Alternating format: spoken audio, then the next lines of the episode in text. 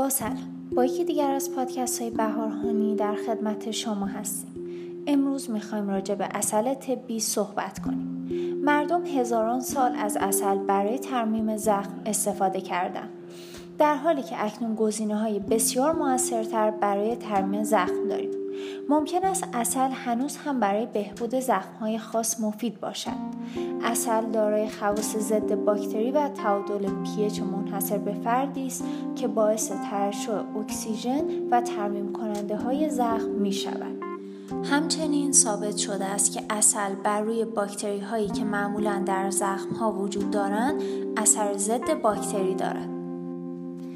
عسل خام حاوی مجموعه‌ای از مواد شیمیایی گیاهی است که به عنوان آنتی اکسیدان عمل می‌کنند.